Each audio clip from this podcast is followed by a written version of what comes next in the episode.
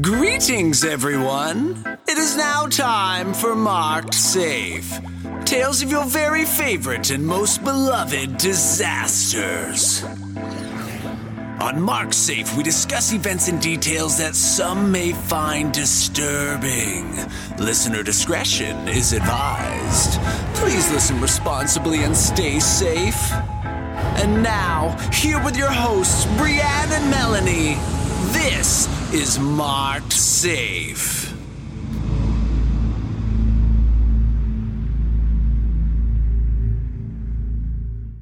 You're not drunk yet, are you? Not yet. Not yet, but you're you're hitting lit live on air. I think so. My husband has not taken a vacation in I mean, honestly, I cannot remember. He's taken vacations, but he's always working from wherever he's at. Yes. But he had a lateral um I guess promotion kind of to a different place where he doesn't have to have phone calls in the middle of the night. And this is our first week where we don't have to have a hurt or dying person calling us at midnight. And it is Hot damn. What a concept. glorious. So he has 22 days of vacation that he has to burn. He's burning it. He bought tequila. I'm going to drink tequila. I mean, my kids still have school tomorrow. Yeah, you'll be fine. And you picked a great episode to drink tequila on because this one's a little bit heavy. okay, so I'm going to drink this right now. Do it. Uh, shots. Shot, shot, shot, shot, shot, shot. Cheers to the whole Everything. everything, Cheers. everyone. Just all of it. I'm doing Fuck it. Mm. I took five shots back to back a couple weeks ago and it was not pretty. Oh, that tequila is not good. What did you get? That was instant heartburn. That could either been the tequila or because I'm 42. I don't know. Well, maybe it's because you're 42 and drinking tequila. Why not both? yeah, so we're just gonna we're gonna enjoy it, and um, I think it's a three day weekend for our kids too, so they get an extra day with their dad, which is super cool. That is super cool. Yeah, it's Okay. cooler Well, than school because school freaking sucks right now with their fake field trips and shit. Oh, oh, I knew there was something we needed to talk about. this You said top you to bottom is the most Melanie story I have ever heard in our friendship. I the whole thing. I was Beginning to end. I wasn't gonna bring it up, but I feel like it needs to be brought up. Oh, thank God you did because I forgot. But this this needs to be told. Um, so my kids went on their first field trip. I've Uh huh. three dogs. Just your kids or anyone else? well, I have three girls that are in the same elementary school.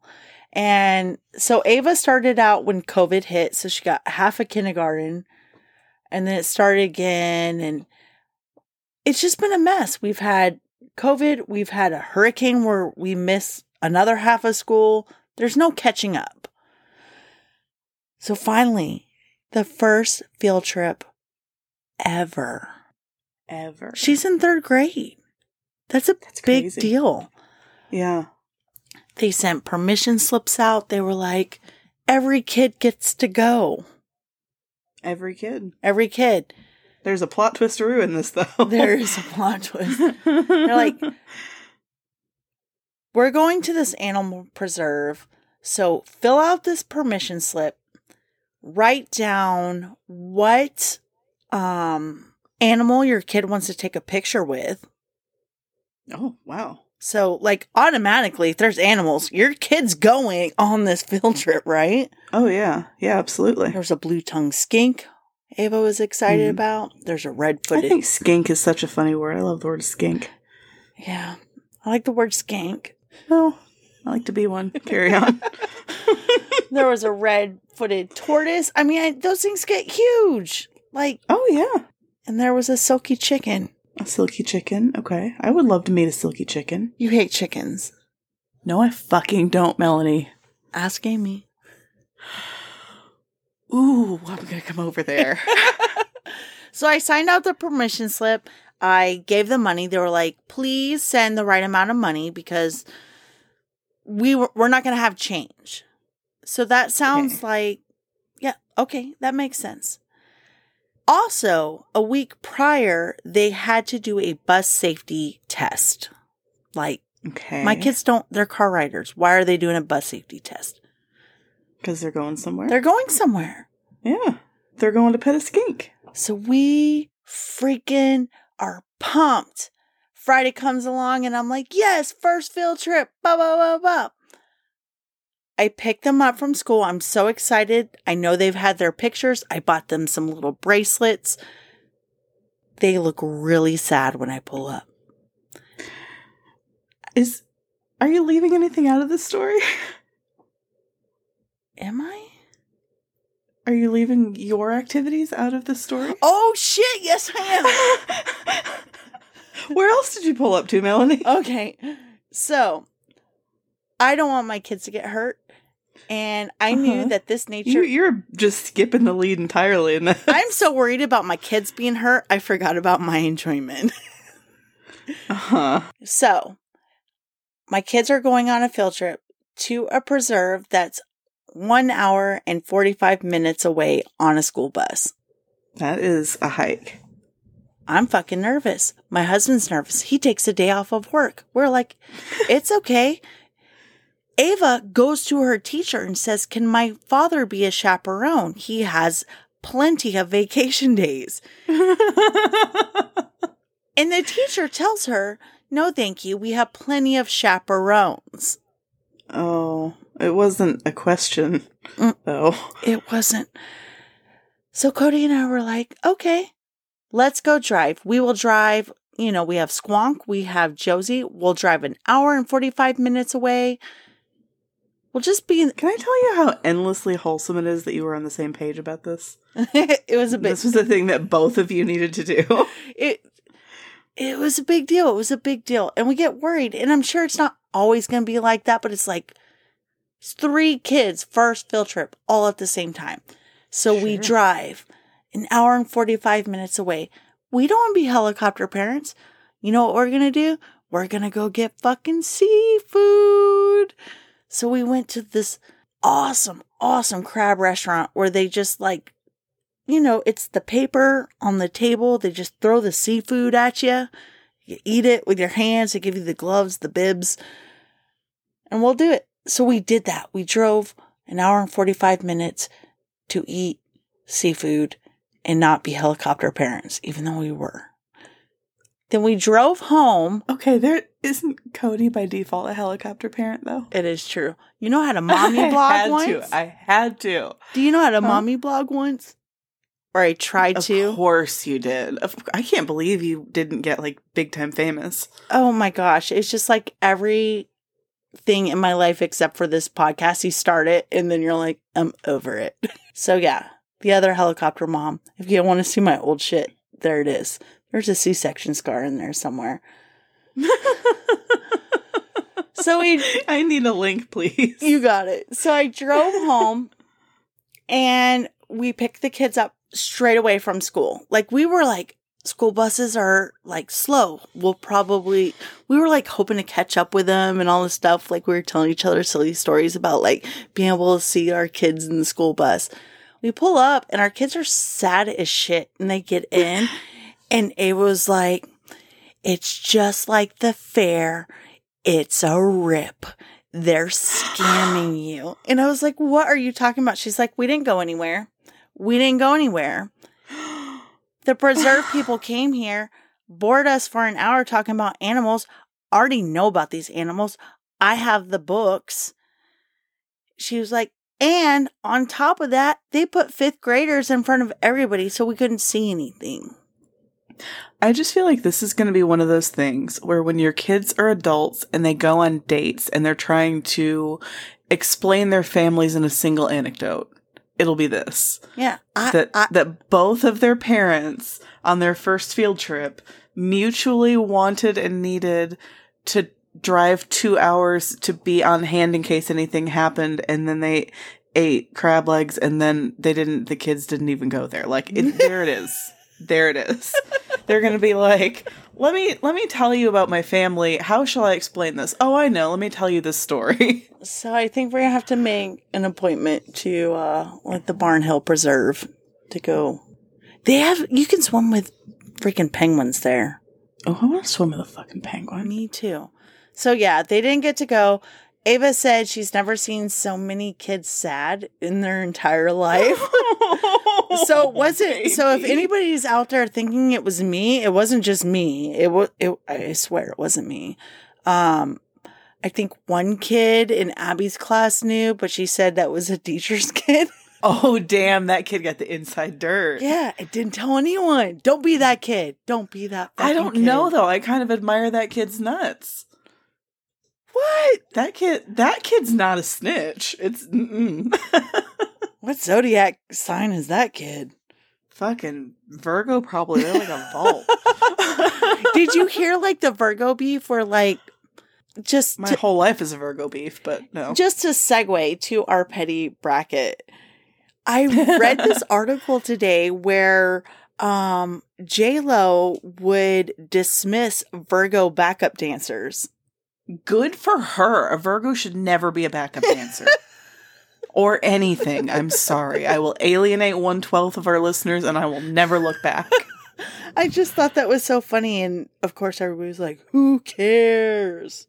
I care and I didn't ever like JLo until just now, and now I do. Your best friends. So what's wrong with Virgos again? Everything. Everything. They're prissy little uptight bitches and they judge you all the time. Okay, And not in a fun way, just in a mean way. you do realize we probably have some Virgo listeners. Oh yeah, probably a twelfth of all of them. I don't give a fuck. You can either, and maybe a few of them even live in Ohio. This is the final straw for them. They're fucking out. I'm sorry, I'm not saying we necessarily want you to leave, but if you are a Virgo from Ohio, like I do get it. Oh my! This is a whole lot of smoke for you guys. Did I mention hold on, hold on, hold on. What's your favorite sign? my favorite sign? Mm-hmm. And your least favorite? I would say Cancer. We're just easy. My husband's a Cancer too, so I'm not just saying that because I'm a Cancer. We're just easy. Are you though? Why are we not easy? We just like, you know, You guys have a dark side. we do, we do. you do. You do. But it's n- it's not a bad dark side. Just don't fuck with us. It's not a bad dark side. Spoken like a Cancer or a Scorpio. Hey, what's your um? You know what? I could look this up myself because I've got your fucking chart right here, like a stalker.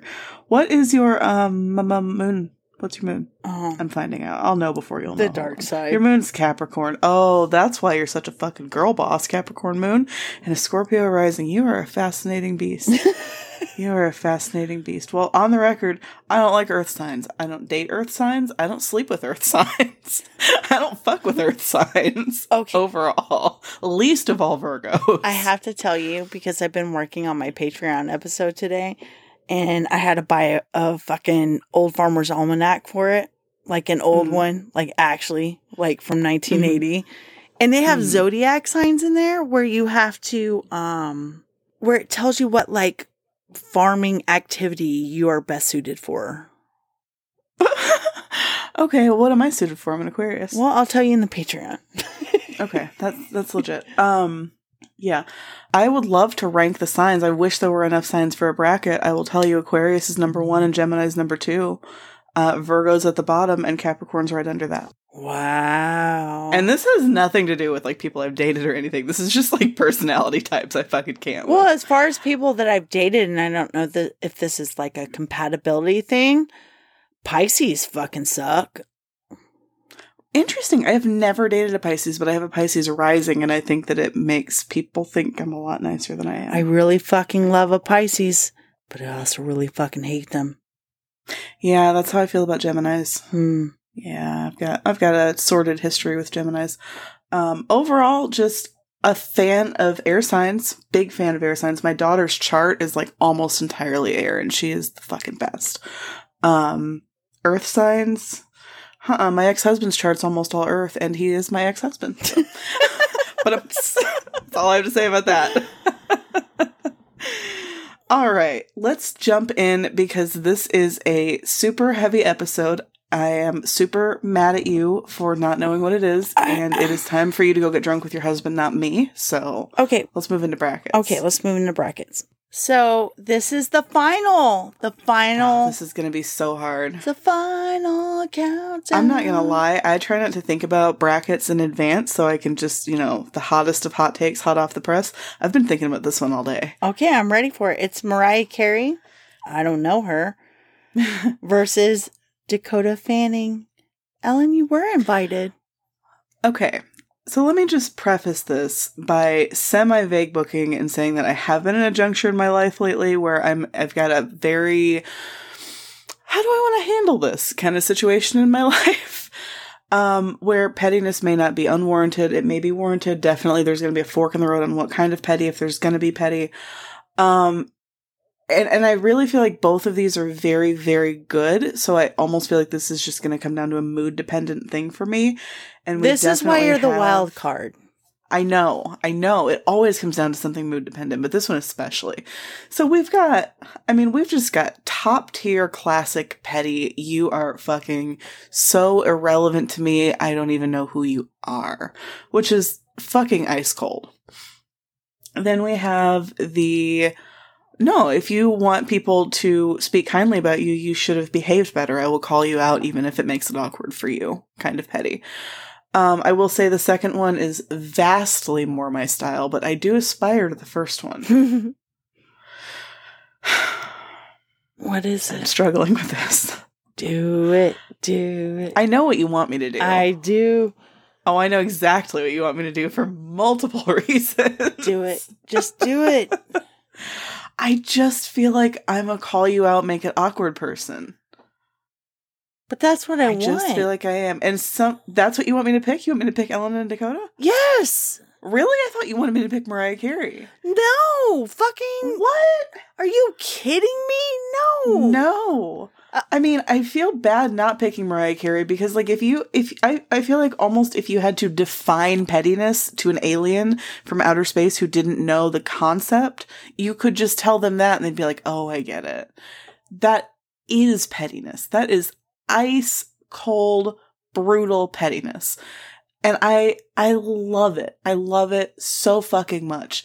But there is just something about that energy of that like girl next door nice girl Dakota being like no. Enough with your no, bullshit. like that's not what happened. I don't receive it. no, that's what I thought you were gonna pick. I, I have to go with that. Listen. I, I have to be I have to be true to I don't even like Mariah Carey also. I have to love be true to myself. Are you kidding me? Nope. Nope.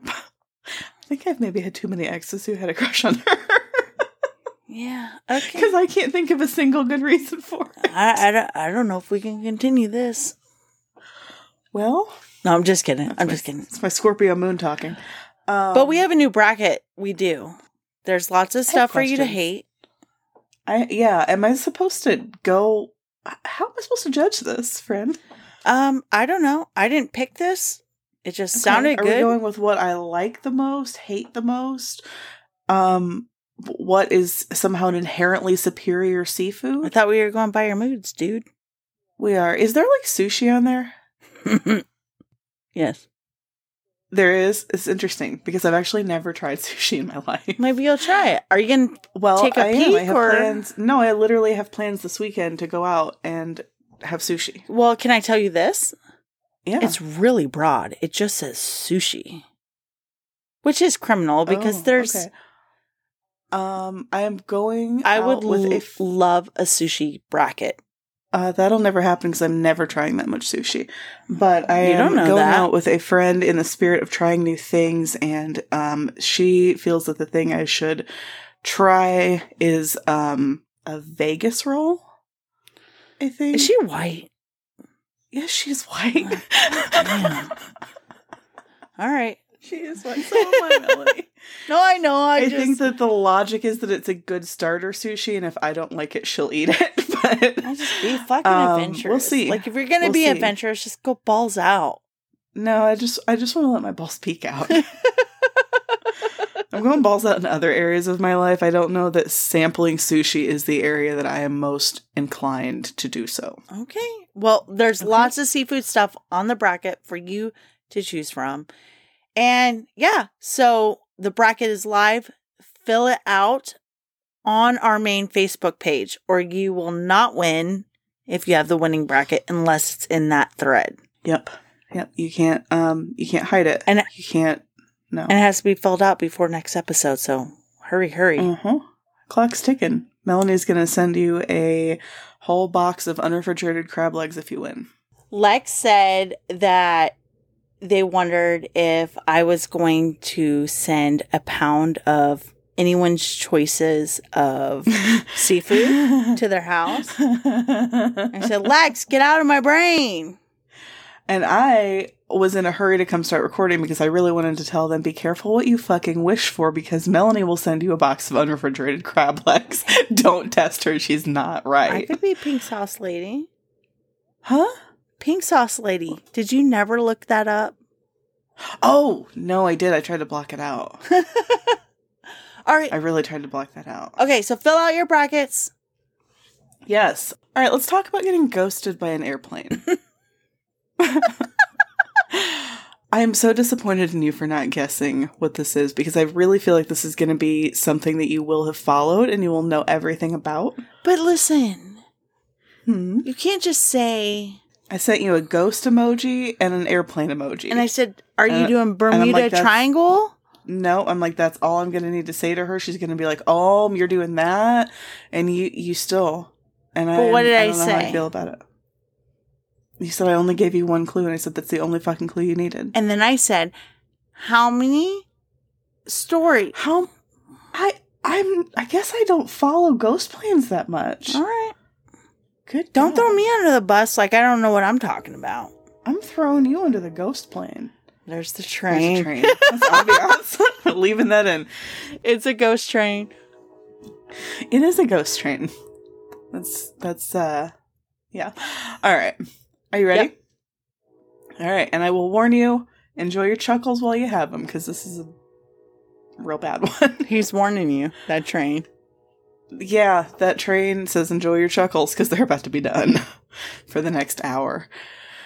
Anyway, on March 8th, 2014, a Boeing 777 operating as Malaysia Airlines Flight 370 departed from Malaysia with Beijing as its destination. It took off on a still night in good weather at 12:42 a.m. with 239 people on board. 222 adult passengers, 5 children, a pilot and first officer, and a cabin crew of 10. But it would not arrive in China. It would not arrive anywhere. It was a momentous flight for 27 year old First Officer Fariq Hamid. After hours and hours of training flights, this was his final one before his exam and full certification.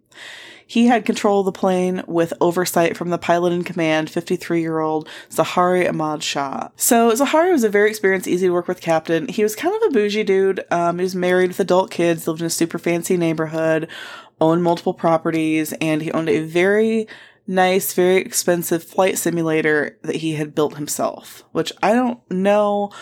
This is something I probably should have looked into. I don't know enough about flight simulators. Like, I assume that there's some kind of, um, you know, like seating element, or is it just uh, No, Not? okay, so with the, like what does built himself mean? Because I know it was Microsoft, so like he didn't design the program, but he apparently built some aspect of it. I don't know, like flight simulators are freaking insane. Like even the home ones.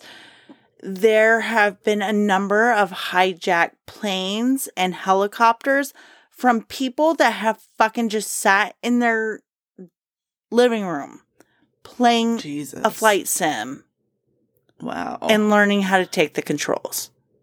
Yikes. That is a little spooky. I don't, I kind of, I mean, I don't know that much about flight simulators, obviously, but I kind of got the impression that this one was like a particularly nice one.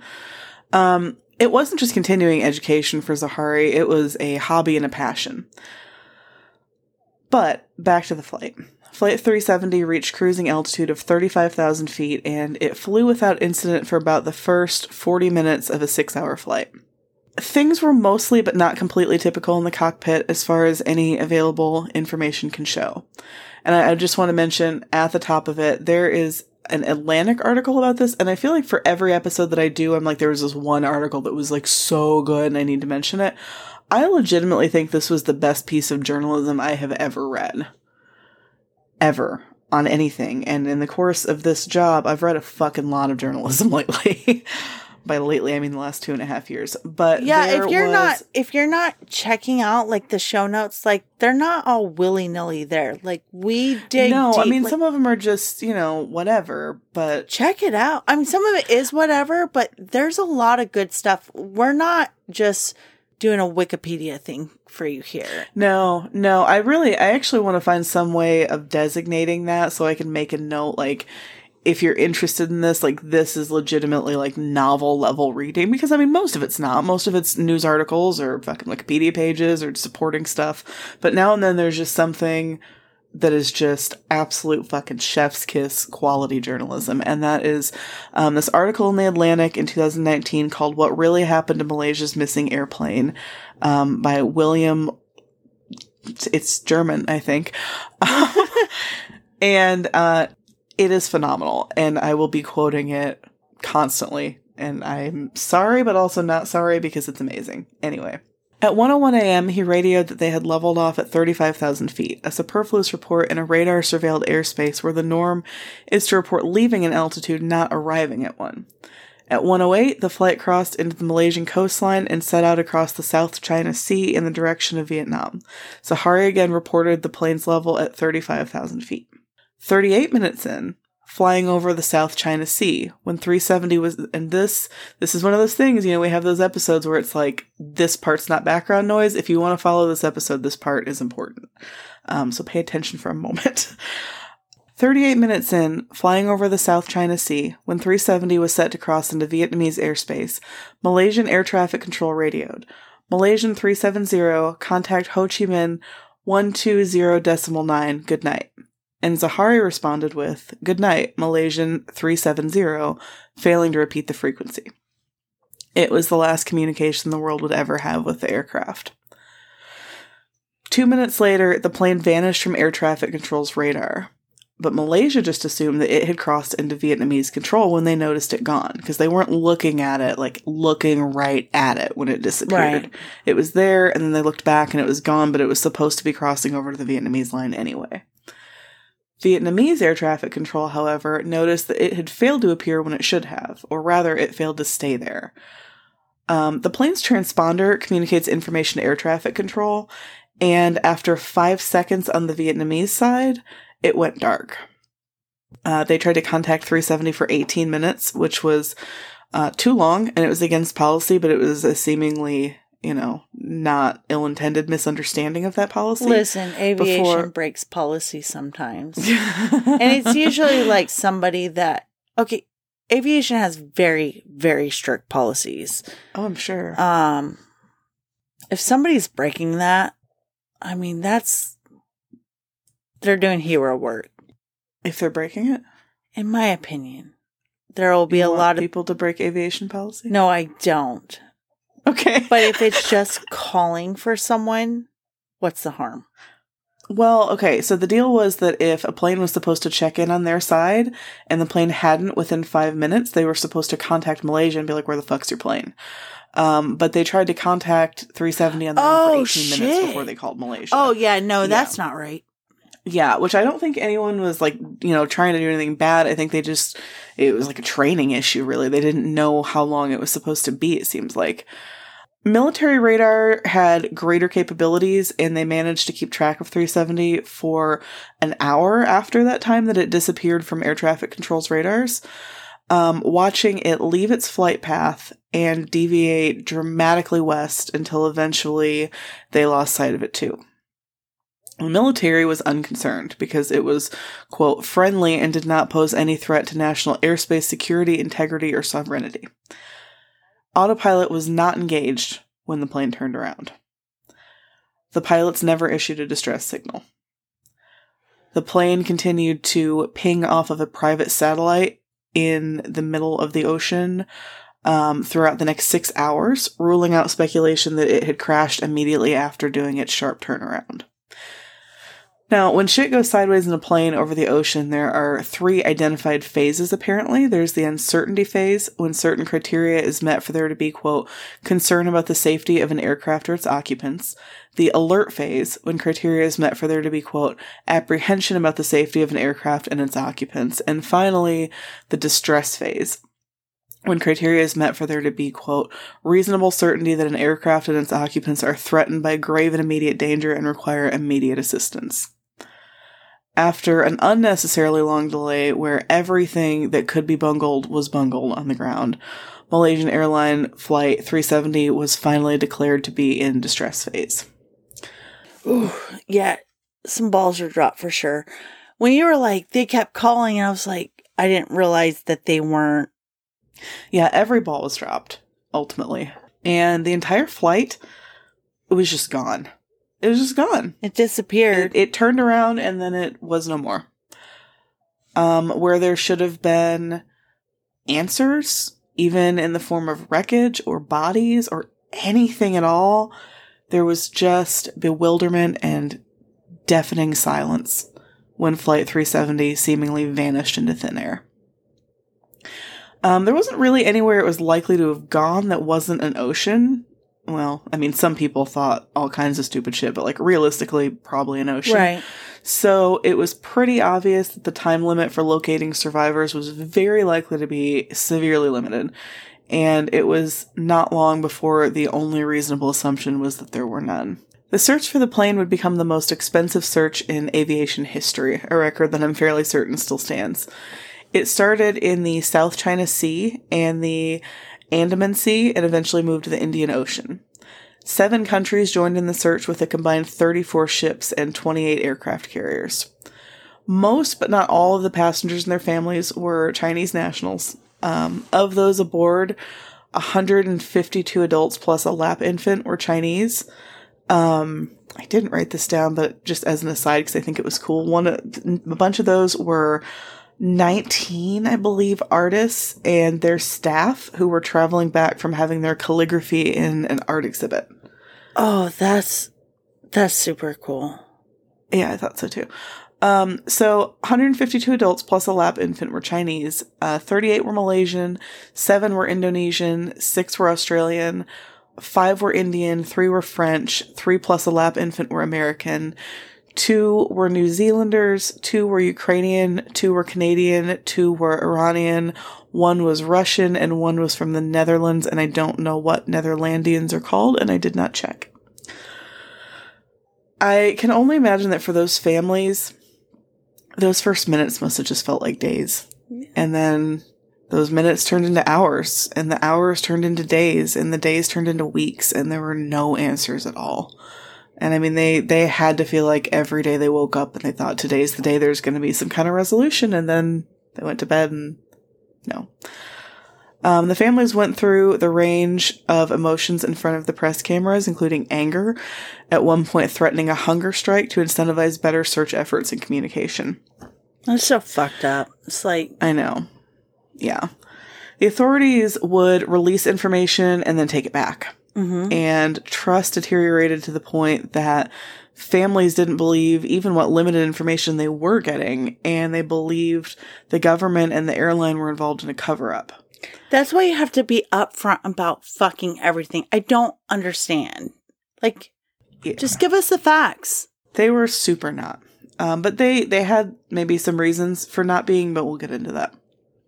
Um, the fact that the plane had flown for like six hours after turning around was discovered by the airline and the government early on and withheld from the public and the families, which is a pretty big fucking deal for a lot of reasons. Um, in the Atlantic's long form piece on 370, it says, quote, the Malaysian regime was said to be one of the most corrupt in the region. It was also proving itself to be furtive, fearful, and unreliable in its investigation of the flight. Accident investigators dispatched from Europe, Australia, and the United States were shocked by the disarray they encountered. Because the Malaysians withheld what they knew, the initial sea searches were concentrated in the wrong place, the South China Sea, and found no floating debris. Had the Malaysians told the truth right away, such debris may have been found and used to identify the airplane's approximate location, and the black boxes may have been recovered. Um, more so than being a big cover up for a known conspiracy, though, according to The Atlantic, they go on to say, quote, a close observer of the MH370 process said it became clear that the primary objective of the Malaysians was to make the subject just go away. From the start, there was this instinctive bias against being open and transparent, not because they were hiding some deep dark secret, but because they did not know where the truth really lay. And they were afraid that something would come out that would be embarrassing. Were they covering up? Yes, they were covering up for the unknown. The family stayed glued to any potential source of new information, but when something finally came 17 days later, it was the very last thing that they wanted to hear, and probably not really where they expected to hear it from either moments before a press conference, they all got a text message from Malaysian Airlines stating, Malaysia Airlines deeply regrets that we have to assume beyond any reasonable doubt that MH370 has been lost and that none of those on board survived. We must now accept all evidence suggests the plane went down in the southern Indian Ocean. Mm-mm. They got it in a text. No. No. No. And they were all gathered there for this emergency press conference. So they were there no, I all together I fucking, when they get the text. I fucking get it. I've gotten a text on most of the deaths in my family. It is not what it's not what you want to get. No, no, it's not. The press conference picked up almost as soon as the text went out, like within minutes with the prime minister delivering the same news to the public that they had used techniques untested in situations like this to determine that the plane had gone so far off course there was no plausible way for it to have landed anywhere that would be survivable.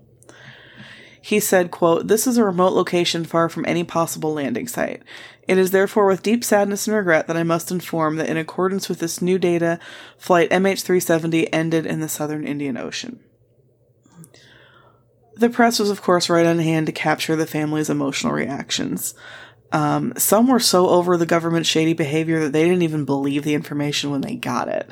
Um, but some knew. I mean, wh- whether the government says it or not, logically, it's just probably true. Right. So, um, one mother fell to her knees screaming, My son, my son. NPR said that, quote, dozens of paramedics and ambulances are on hand at the hotel in case relatives collapse from the stress. Now, this may be a controversial approach, but I'm not actually going to detail every aspect of the three year long searching process. It was um, tedious for the people involved. And, you know, I could get into everything stopping and starting and false alarms and false leads and fucking red herrings and all this shit. But I mean, as a listener, my eyes would be glazing over. It's just, it, it went on fucking forever. And I will say that the various investigations, including a Malaysian investigation team, uh, the UK Air Accidents Investigations Branch, and the Australian Transport Safety Bureau, covered 46,000 square miles of ocean, which is the size of Pennsylvania, in case you're wondering. I could not find a dinosaur that big. um, and for the first year, they found nothing literally not one thing. Um, searches started and stopped again, pretty much torturing the families. And in 2015, something was finally found. Um, a man named Blaine, who was an international traveler and all around adventurer, as well as an attorney, became interested in the case and attended a one year commemorative event primarily held for the families. He heard Grace Nathan speak there, an attorney who was the daughter of one of the women on the plane, and he was moved to tears. He and Grace struck up a friendship, and Blaine felt that a lot of time and money were being spent shooting in the dark on underwater searches, and he decided to dedicate himself to searching beaches for debris that may be floating or may have washed ashore. I mean, shit's always washing up on beaches, like Legos. In my Lego episode, we actually talked about this a little bit, this flight particularly where um, I love when we have time. I know. Um, there were satellite images that they thought were from this flight, but it just happened to be garbage in the ocean. It's sad. That's it's really. It was just like yeah, there were a lot of false alarms. There were a lot of um, things located and tested and not not the thing. Um, his plan to just basically devote himself to looking on beaches for things it was not seen as a helpful plan by the formal investigators but it was where blaine felt that he could contribute. And he was i mean he's pretty much always traveling anyway and he was just like you know what? Fuck it. If i'm gonna be out anyway and i'm super moved by this story i'm just gonna go um, do my part. So i mean the man practically threw a dart and a map as far as where to start beginning in Myanmar, where he had planned to be already and asking locals where most debris tended to wash ashore, and that is where he went. When he didn't find anything useful, he left his contact information with the island residents and went to a different island and repeated the process multiple times. Four months later, somebody, not him, but somebody else found a six foot length of material from an airplane wing on the island of Reunion, which I'm probably saying like a stupid American because it's the French island of Reunion, so it's probably pronounced Royal Hall or some shit. I don't know. I'm, I, I don't know. Um, but if I tried, I would have just sounded stupid. It's spelled Reunion. Uh, the man called the radio station and the piece was examined, not by the radio station, and found to originate from. just imagine it. Fucking disc jockey comes out and he's like, oh, yeah, it's man. that's it." KTV disastery. We are here to Oh, yeah. announce. No, it was investigated by someone who had some business investigating it, and it was found to originate from a Boeing 777. And then it turned out to have serial numbers that conclusively proved that it had come from Fr- Flight 370. So, finding any debris right out of the gate knocks a lot of theories out of the running, which we'll get to that in a bit. Blaine looked for more debris where the first piece had been found, but he didn't find any. But at this point, he was invested. So he flew to Australia and he met with some oceanographers to get some idea of where drift patterns um, may take more debris. They pointed him toward the Madagascar area and he picked a country near there that he had never been before, checking off lucky number 177 toward his goal of visiting every country in the world. And I would really, I just like, I want to know, like, as a friend, how that's going, because there's only like 195 or some shit. And this was several years ago, so I just like, and if you've gotten there yet, Blaine, let us know. I'm curious. Hey, our email's open. Our email is open, Blaine. So he again got advice from locals and headed to a good spot where he found a two foot piece of material that his gut feeling told him came from 370, and he turned out to be right. His successful beachcombing efforts led to others who had found debris but didn't recognize the significance to come forward, and others finding several pieces of debris that were conclusively from the wreck. And he kept looking and looking and looking and found like a shit ton more. Um, so when Blaine crashed the one year memorial where he first met Grace, he had been received with some wariness because it was kind of not for him. Um, so he just like rolled up. yeah, I mean, that's kind of weird, right? it is a little weird. No, I mean Um, that would be I like think- us rolling up on a disaster we covered. I feel like this guy is kind of the best and worst of what um, affluent white men have to offer. No, it's just I I don't like it. I don't. Because on one hand, like, stop, He- this is not for you. Um, on the other hand, I mean, He's chasing dude. He pretty much he pretty much fucking cracked the case, though. Honestly, Did he though, or is he? he did. No, he he's considered like very helpful. He he pretty when he when he went to the second year memorial, and when he went to that, they loved him. He, they no longer I don't love them. you know side item whatsoever. wow, I'm not. I'm not hanging out on some clout chasing. It's weird. It's okay. A lot of people did feel like he was clout chasing. Um, and maybe he was, but that's kind of what I'm saying is I think this might be the best and worst of what affluent white dudes have to offer in that he had the time and money and privilege to go fuck off and hunt beaches for months. Eh, But I mean, on the other hand, he did and it helped. So, you know, there's that, I guess. So, after three years of searches being suspended and restarted, the search was finally done for good in 2017. When the safety investigation report finally dropped, the answer was that there was no fucking answer. Yep. After over 400 pages, it said, quote, the team is unable to determine the real cause for the disappearance of MH370. Uh, one group of investigators reports said, quote, it is almost inconceivable and certainly societally unacceptable in the modern aviation era with 10 million passengers boarding commercial aircraft every day for a large commercial aircraft to be missing and for the world not to know with certainty what became of the aircraft and those on board. The report did also say that, quote, the underwater search has eliminated most of the high probability areas yielded by reconstructing the aircraft's flight path, and the debris drift studies conducted in the past 12 months have identified the most likely area with increasing precision, which I feel like had to be absolutely fucking infuriating to the families because it's basically like, oh, bummer, we couldn't figure it out. We're closer than ever, but the case is closed now. Bye. Yeah. Like, really? And that's usually the way it goes. It's just Yeah, but don't be like, yeah, we're identifying it with increasing precision and we're closing it. It, it- just pick one or the other. right. if you're closing it, don't say that. That that's gonna upset people. I feel like. Um, but if you actually feel like you're closing in, don't close it. So I don't know.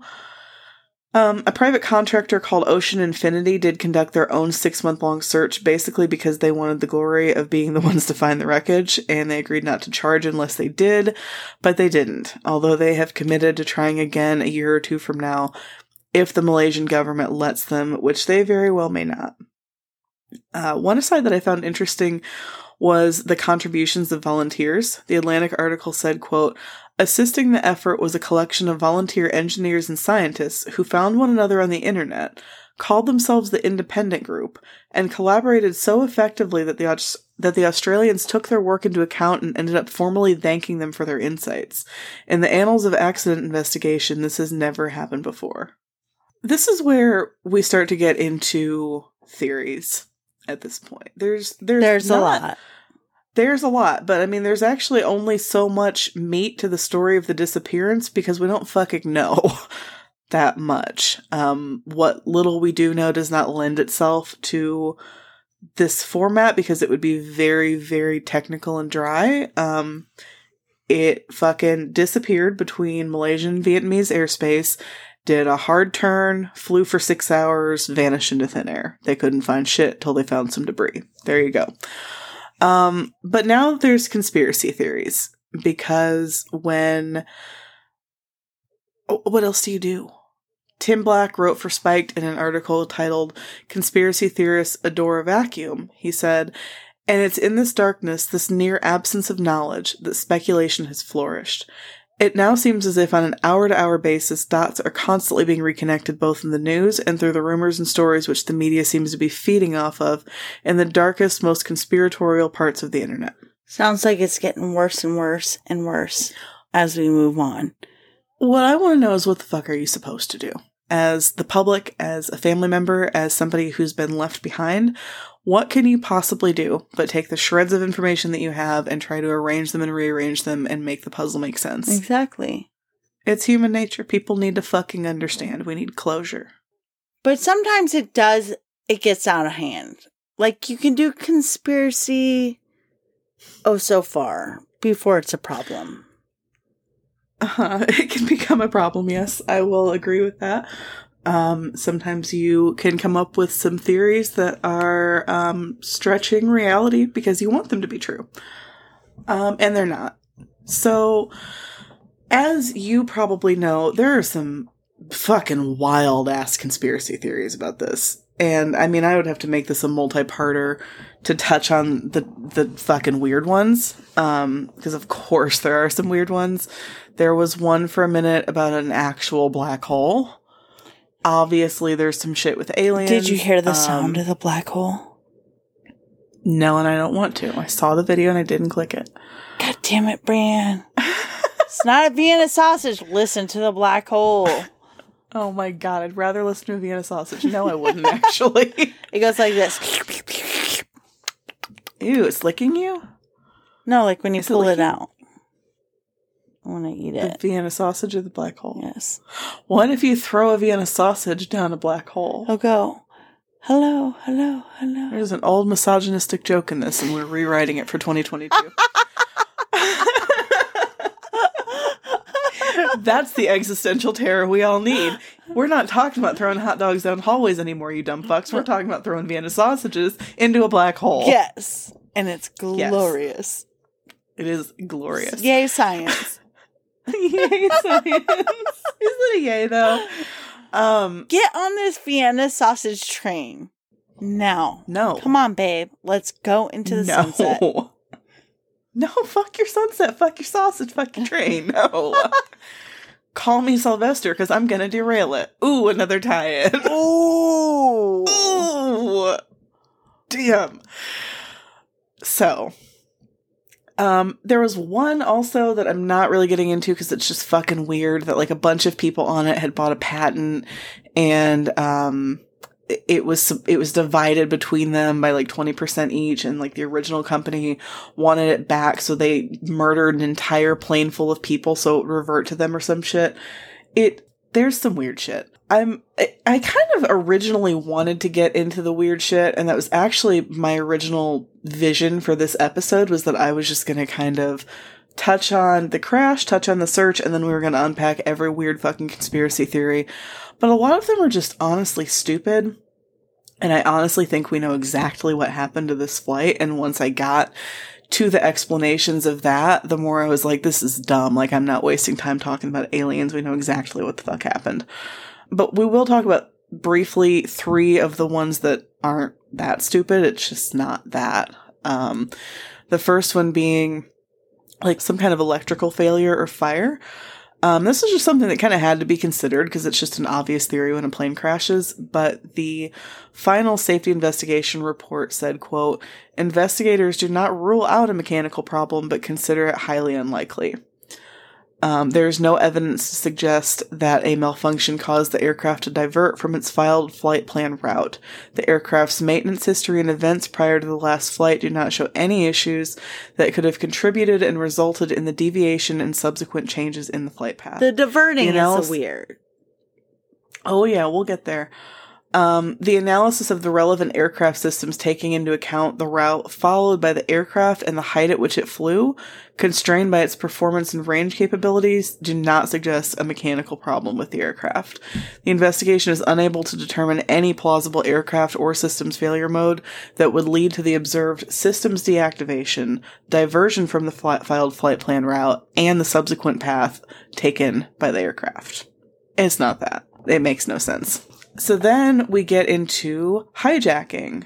Um, this theory has been floated by the media from the beginning. Uh, two Iranian passengers were discovered to have been traveling on stolen passports, which looked pretty sus, but they were pretty quickly cleared, and some investigation revealed that uh, traveling with stolen passports was pretty common with Iranian passengers without any nefarious intent. They were probably just seeking asylum.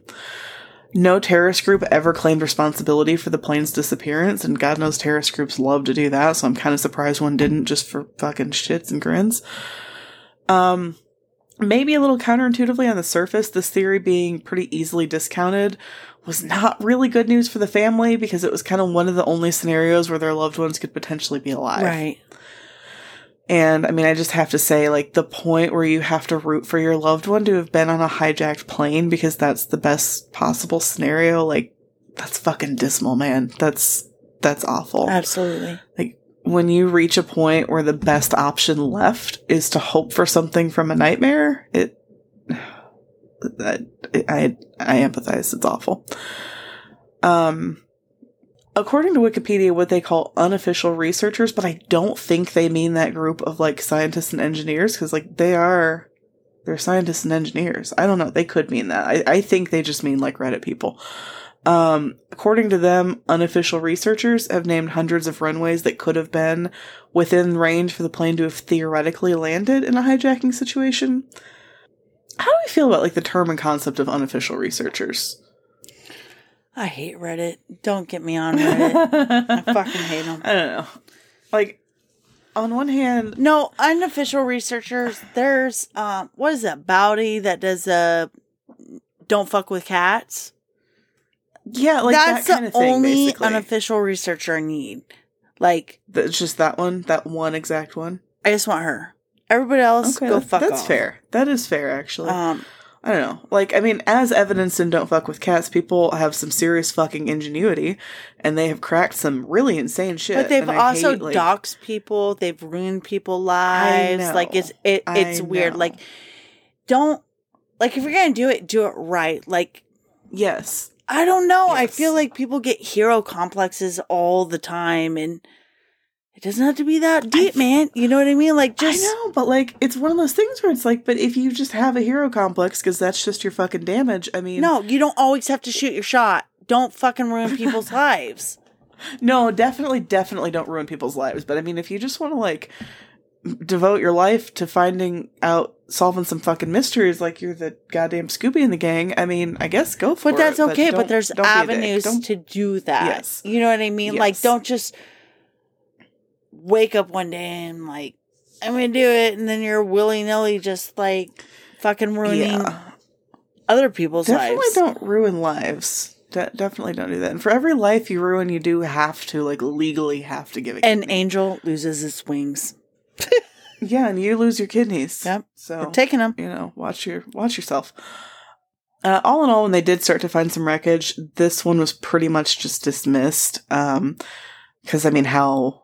I, I guess unless they you know hijacked it and crashed the plane, but I don't think that was ever the thing. I think they thought that they had they wanted to have the plane for other purposes. I don't think that the hijacking thing was ever really about crashing it like into the ocean. Um, so once once they started to find wreckage, like it, it really wasn't that. Um, and that extremely in-depth article in the Atlantic also roundly shut it down, writing with the theory quote, it has immense problems, however. The main one is that the cockpit door was fortified, electrically bolted, and surveilled by a video feed that the pilots could see. Also, less than two minutes passed between Zaharie's casual goodnight to Kuala Lumpur controller and the start of the diversion, with the attendant loss of the transponder signal. Someone turned off the transponder if I haven't made that clear by now. Mhm. Um, how could hijackers have known to make their move precisely during the handoff to Vietnamese air traffic control, and then gained access so quickly and smoothly that neither of the pilots had a chance to transmit a distress call? It's not that. It's just not. So then we have the shot down theory, and this one just pisses me off because I had it in my notes about this, and I have like a very particular system for writing an episode and like organizing my notes. And I had it in my notes that fucking Rush Limbaugh's dumb fucking ass said that it must have been shot down by quote some hostile country. Like he had literally any fucking idea what he was talking about. And I kept skipping over and over and over and over that part of my notes, thinking that when I came across whatever like even half-assedly substantiated that theory, like I'll go back and fill out his stupid shit. But that's it. That's just it. There's nothing else. It was literally just him saying shit. That's the whole theory. Uh-huh. That that's it. Um so he messed up my note system for a while and it made me mad. Um, an author who sounds just about as credible as Rush did publish a book about the plane's disappearance just two months after it vanished, which I always feel like people need to not, making the same claim, but the Australian said about the book, quote, Cawthorne undoes everybody's good work by retrieving every obsolete and discredited non-fact from the trash, slapping the whole lot between covers. That's a lot of words. And the fam that is a lot of words. And the family said that it was premature and insensitive. So that leaves us with what I overwhelmingly believe to be the truth, which is pilot suicide. Um, two years after Flight 370's disappearance, the press got their hands on a confidential document with some information about Zaharie, the flight's captain, the one with the fancy ass flight simulator in his house. Investigation of his simulation record showed that just a few weeks before his final flight, he ran a simulation very similar to the one taken by 370, ending with the simulated plane in the Indian Ocean running out of fuel. This was discovered early in the investigation and not revealed publicly. Zaharie's hard drive had apparently been turned over to the FBI by the Malaysian government, which they were able to use to find previous recorded flight simulation sessions, some of which had been deleted but were able to be recovered. Well, what about his co-pilot? um, we will get there. Okay. Uh, there's a very easy explanation for that.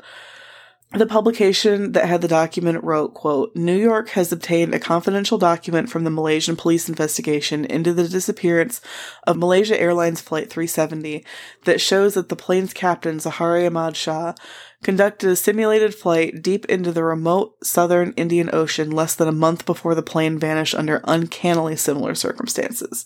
The revelation, which Malaysia withheld from a lengthy public report on the investigation, is the strongest evidence yet that Zaharie made off with the plane in a premeditated act of mass murder suicide. Malaysia disagreed with this, claiming, quote, the captain's ability to handle stress at work and home was good. There was no known history of apathy, anxiety, or irritability. There were no significant changes in his lifestyle. It's a lie, yes there is. Interpersonal conflict or family stresses. Okay, I will disagree with that. There's a lot of things personally because I do, I do this know the story where I don't think it is suicide. I think there's much more to it because there's a lot of players when it comes to airlines. But can I make a quick note? Please do. I don't know if I can. okay. um, just well, fuck it. You know what? Fuck it. Fuck it. The FAA hates fucking mental health. Do you know your pilots can't take Uh-huh. antidepressants? uh huh. They can't take shit. Yep. We're we're kind of just about to get into that All right, actually. well, uh, Not the antidepressant thing, but No, just they the, can't- Of course, the airline disagrees thing. there's a very specific um, with the FAA what guys can take and what they can't take. And I will tell you this, and and I'm not just I'm not saying, hey, my su- my husband suffers from this, and this. is- When you're in the aviation community, you hear a lot. yes. When you are That's the fair. wife of somebody in the aviation community, you hear even more. Wives like to ask questions. They're not allowed to do a lot of things. And it's fucking scary. It's fucking scary. That is scary. Um, do you know a lot of pilots don't seek mental health because they don't want to be flagged for it? I'm not at all surprised. And I mean, they would have a very obvious um, motive for denying that because I mean, that looks terrible on their part in multiple ways, you know, or what, how are they working their pilots? How are they treating their pilots? How are they screening their pilots for problems? I mean, it, it, it looks real fucking bad for them. I will I will say right off the bat, aviation, safest way to travel. I mean, they don't fuck around with hours and all this stuff. Aviation fucking lacks when it comes to mental health. Period. Period. Well- Point blank. And it it fucking sucks really bad. Sad. It is sad. And it's sad and dangerous. Very dangerous. Fuck. Yeah. To the pilots and everybody else. I mean, it's a, it's a public safety concern. Also, it's it's really scary that old people are allowed to fly, but that's just me. How old are they allowed to fly? If they can pla- pass their check rides, shit, and medical, they're gonna go. Yikes. Yikes, yikes, yikes. So, some of the people who knew him said that this was not in his character. It seems to me um, that it was mainly like his wife and kids who said this, and I think that there's like a strong instinct to kind of defend your spouse's name and reputation in a moment like this. Um, when everybody thinks the worst, like there's that kind of circle the wagons instinct, um, even if it's not true. Right. Uh, so none of that was overly convincing. There have been fewer than a dozen cases of known suspected or attempted suicide by pilot in a commercial jet, and in multiple of the ones that there have been, the airlines have tended to thoroughly deny the allegations. The situation with transponder disconnecting did not look great, like at all. Um, if something was wrong on board, it could have been used to communicate with ground crews, but it had very seemingly been intentionally turned off. The investigation report said, quote, although it cannot be conclusively ruled out that an aircraft or system malfunction was the cause, based on the limited evidence available, it is more likely that the loss of communication prior to the diversion is due to the systems being manually turned off or power interrupted to them. Now, apparently, reports started coming out that the captain's wife and his three kids had moved out the day before the flight disappeared. Apparently, a fellow pilot said that he was, quote, terribly upset about his marriage. There were allegations that he'd been seeing another woman, which his family denied, but they would. Um, and there were mixed reports that he may not have been making any kind of plans, like socially or professionally, after the date of the disappearance. Now, one journalist disagreed and said that he had figured out that the dude had a dentist appointment, but I don't know, man. I don't know. Um, also, also when the plane turned around, all of a sudden it flew right over the captain's home island where he lived in like a very peculiar way, where there would be almost no reason to turn in that way at that time for that duration unless you wanted to like look at the island. Um, it's very particular kind of turn.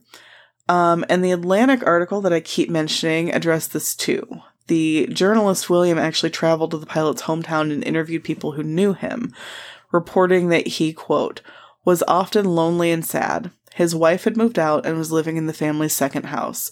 By his own admission to friends, he spent a lot of time pacing empty rooms, waiting for the days between flights to go by.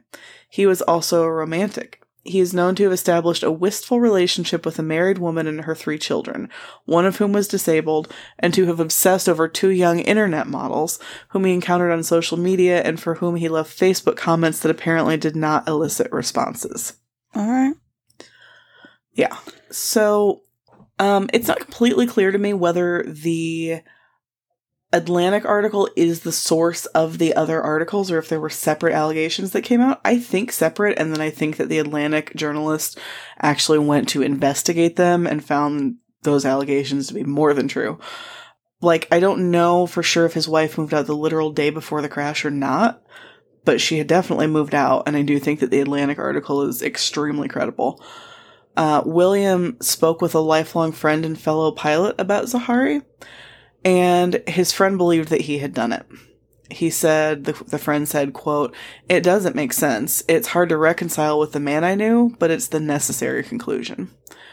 The interviewer asked why Zaharie might have done this, and he said, quote, Zaharie's marriage was bad. In the past, he'd slept with some of the flight attendants, and so what? We all do. You're flying all over the world with these beautiful girls in the back, but his wife knew.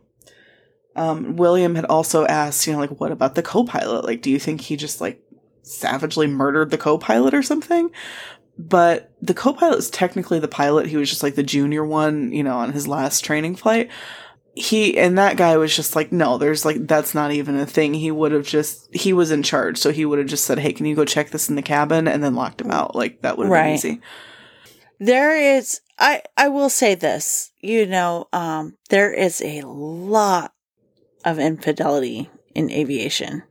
Well, yeah. A lot, I'm- a lot. sure. Um it makes it believable. Good news for you is you can't fit a bunch of girls in the back of a helicopter, can you? Uh, you can, but good thing my guy's an office guy. and a precious angel. he is a precious angel, but I mean, you hear the tea. It's He would. Cody would fucking never. Uh uh On God, that man would never. I mean, even even if he does, like, yikes, bro. Uh, yeah, I don't have much faith in people, but I don't think Cody would. no, um, he No. literally does not have the time to. Um, I'm a handful, but Yeah, you're too it, it is sad. It is um, it's a thing when you get in aviation. Like, I hate to say this, it's kind of a job description. It's a part of it. Like, wives know about it. It it's just like a unspoken thing that Yeah. kind of sits on your shoulder, but you have all that evidence. It fucking makes sense. yeah, I I believe one million percent that he did it. You're either in aviation, you're married to your wife, your job, Or your side chicks. or your side chicks. Well, damn. So, the Atlantic wrote, quote, The mystery surrounding MH370 has been a focus of continued investigation and a source of sometimes feverish public speculation. The loss devastated families on four continents. The idea that a sophisticated machine with its modern instruments and redundant communications could simply vanish seems beyond the realm of possibility. It's hard to permanently delete an email, and living off the grid is nearly unachievable even when the attempt is deliberate. A Boeing 777 is meant to be electronically accessible at all times. The disappearance of the airplane has provoked a host of theories. Many are preposterous. All are given life by the fact that in this age, commercial airplanes don't just vanish. So ultimately, I guess technically there's no satisfying or definite answer. Uh, the industry has been left with very little sense of control or you know, any way to prevent this from happening again. So they just kind of, you know, threw it at a wall and made some changes. Like one major one was increasing the battery life on underwater locator beacons. Um, this was an insanely long search and they had a good sense of when that battery was set to run out. So when that time was approaching, there was a lot of urgency to kick up the search. Right. Um, ultimately that deadline came and went and making changes there was one way they could at least buy more time to find answers in a future catastrophe. Uh, it was an issue that had come up occasionally before in other crashes, but this one got enough traction to kick off an actual change. In this part, it's rough. This part is the roughest part of the whole story, so if the rest was on the edge, you might want to skip this. It's the end, but it's it's it's gnarly. Um, and there's a lot of you just can't paraphrase Atlantic on this one. This is too too much. Um, they summarized the reality of this nicely and said, quote, the disappearance was an intentional act. It is inconceivable that the known flight path, accompanied by radio and electronic silence, was caused by any combination of system failure and human error. Computer glitch, control system collapse, squall lines, ice, lightning strike, bird strike, meteorite, volcanic ash, mechanical failure, sensor failure, instrument failure, radio failure, electrical failure, fire, smoke, explosive decompression, cargo explosion, pilot confusion, medical emergency, bomb, war, or act of God. None of these can explain the flight path. It goes on, quote, by the time the airplane dropped from the view of secondary transponder enhanced radar, it is likely, given the implausibility of two pilots acting in concert, that one of them was incapacitated or dead, or had been locked out of the cockpit. Primary radar records, both military and civilian, later indicated that whoever was flying MH370 must have switched off the autopilot because the turn the airplane then made to the southwest was so tight that it had to have been flown by hand. Circumstances suggest that whoever was at the controls deliberately depressurized the airplane. End quote. Um, when the plane climbed to 40,000 feet and depressurized, everyone in the cabin would have experienced strong G forces and been disoriented and killed quickly. In that case, the passengers died painlessly and without sensation of breathlessness or choking. Um, and then the pilot continued flying for hours with a cabin full of 237 corpses. Uh, the article didn't mince any words at all in this, saying, quote, The scene would have been dimly lit by the emergency lights, with the dead belted into their seats, their faces nestled in the worthless oxygen masks dangling on tubes from the ceiling. And our friend William at the Atlantic also noted that no one knows if Zaharie would have depressurized the cockpit and ended his own life and just let the plane run out of gas over the ocean or not, but says, quote, Indeed, there is some suspicion from fuel exhaustion simulations that investigators have run that the airplane, if simply left alone, would not have dived quite as radically as the satellite data suggests that it did.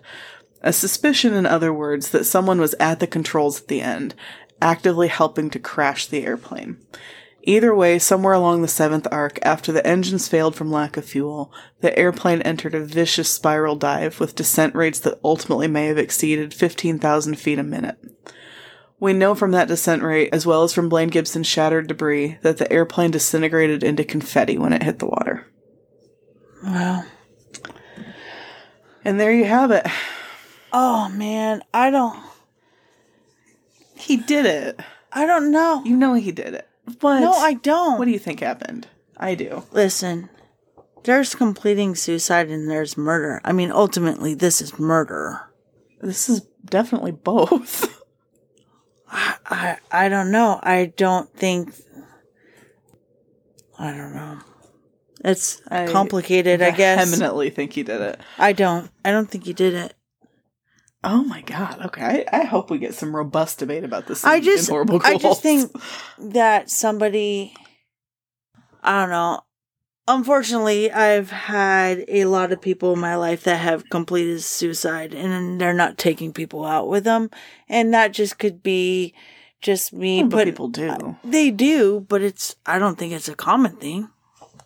I don't think it's a common thing, but how else can you possibly explain the combination of the simulation he ran three weeks before this, People do weird shit in simulations.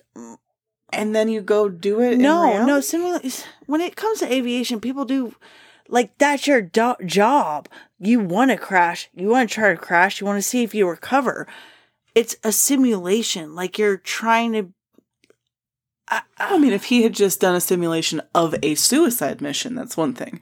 But he did a simulation of a suicide mission that went out over the Atlantic Ocean, waited till it ran out of gas, after I think it did a very similar tight turn to the one he did over his home island. I don't know. And then he goes back out into the ocean, runs out of gas, and crashes. I people do weird fucking shit and pilots do weird stuff playing around in simulators. I don't know. I just there was no distress call ever issued. What it, and the plane was manually turned around and autopilot was off. I don't know. Just as a pilot wife, I don't. I. I. Maybe there's a bubble in my head. I don't know. I think there's a difference between completing suicide because like all shit's going down and just doing a mass murder and there's a big fucking difference because that's what that is. If that's what he did, it's it's a fucking murder. It's a murder suicide. Well, yeah, it's, it. I mean, obviously, friend. of course, it's a murder suicide. no, I know, but I'm just saying that's like I think it is indeed a murder suicide, though. I'm really interested to hear other people's I, take on I feel like in my heart, I don't want anybody to be like, my marriage sucks. I'm going to kill a bunch of people. You know what I mean? Well, yeah. I mean, that's fucking monstrous. Man, you would be interesting to do a true crime podcast with because I'd be like, and then he chopped her up and buried her in a shallow grave, and he'd be like, but that's so mean. I don't want him to. I don't know. I just, I, I- yes, I think the evidence is strong, but I think there's a lot of evidence that points to it could be other things. like what? But why not a hijack? Mm, well, I mean, they they investigated everybody on board pretty thoroughly. There's always Everybody on board theory. was dead, though. So how did they investigate them? I I don't. Well, I mean, you know I- what I mean? Like, Yeah, I mean, to the extent that you can, but I mean, I I don't. I could be wrong with this. Like, this isn't really a rabbit hole I went down doing this, but I don't really know that there are a lot of just suicide hijackings that aren't meant to convey any kind of political message or anything. Where it's just like, yeah, we're just going to take this to the ocean, and we're all going to die, and no one's going to claim, you know, credit for it. There's no message. There's no statement. There's no threat. We we just felt like crashing a plane today. I don't think that happens a lot with hijackings. but are do they do that with completing suicide? Like pilot suicide? No, in general. Like I'm just gonna kill a bunch of people right now. Yeah, I mean, mass murder suicide's not that damn rare. Like, how many mass shooters go kill a bunch of people and kill themselves? But that's different. There's usually a mass shooter is just not like unhappy in their marriage and shooting up a school or an arena or something. There there is an agenda. There is a political agenda. Like there I don't think that's true. I really don't. Like, how many. I mean, we still don't know why the Pulse guy did what he did. I don't think we know why the guy, um, the Vegas guy did what he did. It's just these fucking upset men who just kill a bunch of people and kill themselves. I, I think that's actually really fucking pretty common. I think maybe that's why I'm having a hard time is wrapping my brain around it. I don't want to rationalize this ever because it fucking it should be hard to wrap one's brain around. It should be because it's it's it's it's nonsensical. I mean, it's there are so many ways to do it if you got to do it. There were babies on that plane. God damn. yeah. But unfortunately, I I do think he did it.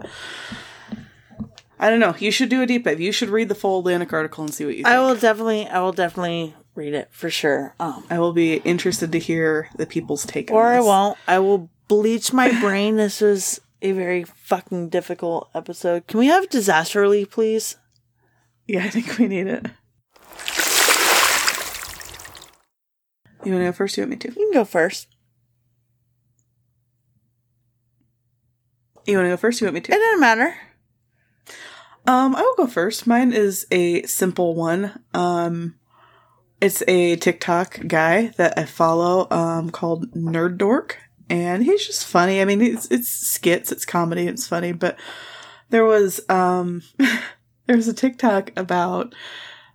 You know what? There's a bit of a twister at the end, so I'm actually not gonna give that away right now. Um, but it's it's about it's about someone who does a bad thing to you, um, but then they act like you're the one who fucking wronged them and how that might turn out for them.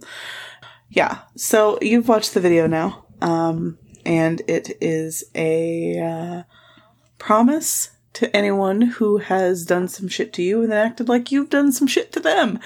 And let's just say I've watched a lot of it lately. And you know what? He has quality content, so we're just gonna go with that. I love it. I It has uh, lightened a vibe that was not very light for me lately. What do you got? I don't know. This episode hit me a little bit deep, so I think I'm gonna go. Um, the suicide and crisis lifeline fucking is three digits now. Is it? Yeah, really? nine eight eight. Oh wow. Is that new? Like that's recent? Yeah, very very recent. Wow. Nine eight eight. That's amazing. That's a really really really good disaster relief for right now. Um, so yeah, if you're feeling some sort of way, Jesus, it's a it's a complicated thing to talk about, and I'm not gonna have the right words. I'll probably say the wrong words, but yeah. Well, that's what the hotline's for. yeah, don't. I mean, yeah, nine eight eight or Nine eight eight. Call it if you need it. There's no shame in it. Absolutely none. so. I don't know. Just take care of yourselves, guys. That's Yeah. that's very important to me. It's important to me too. Especially you guys, because we like you guys a lot. A lot. Mm-hmm. So, this episode, I'm sorry, it's kind of gotten under your skin a little bit. So, I think this would be a great time for you to go take a shot with your husband. So, do we have any Patreons who you'd like to shout Oh. out before you do that? You know what we do? We have some awesome patrons. We have, you know what? This is just the distraction I need. Trying to say somebody's last name. and then you'll have the distraction of getting roasted for it in the Horrible Ghouls group. Nora Balvanz. Balvanz? B A L V A N Z. Balvanz. Let us know, Nora. I don't know. It's sexy. Either way. Like, you cannot go wrong with that last name. Uh, I feel like you can't go wrong with Nora. Like, that's such a classy fucking name. We also have Sarah Cannon, who I went to high school with. Did you really? Fuck yeah, I did. She's my buddy. Hi, Sarah. Wow. That's cool. We have Maggie Martin. We've talked a thousand times. How cute is the name Maggie, too? I love the name Maggie. Oh my god. And Brandy Guthrie.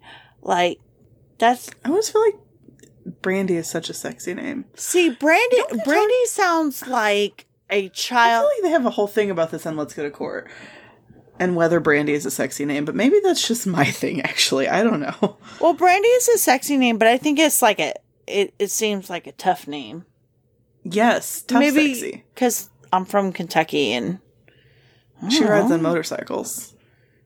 No, four wheelers. She takes.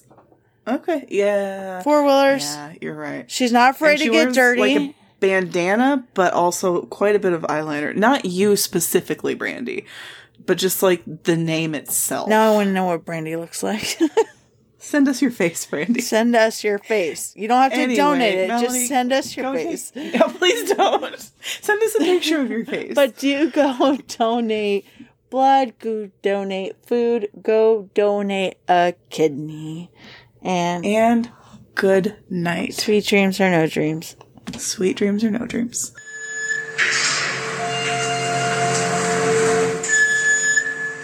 Hey, Horrible Ghouls. Hope you enjoyed this week's episode. If you would like to share your personal MarkSafe moment, you can send it to us at marksafepodcast at gmail.com. Please give our podcast a rate, review, and subscribe, and tell your buddies about us too. That goes a long way. If you want to further elevate your support, check out our MarkSafe Patreon page where we have shoutouts, goodies, and some bonus content in the works. You can also find us on Facebook, Instagram, and Twitter. Thanks again, and as always, stay safe.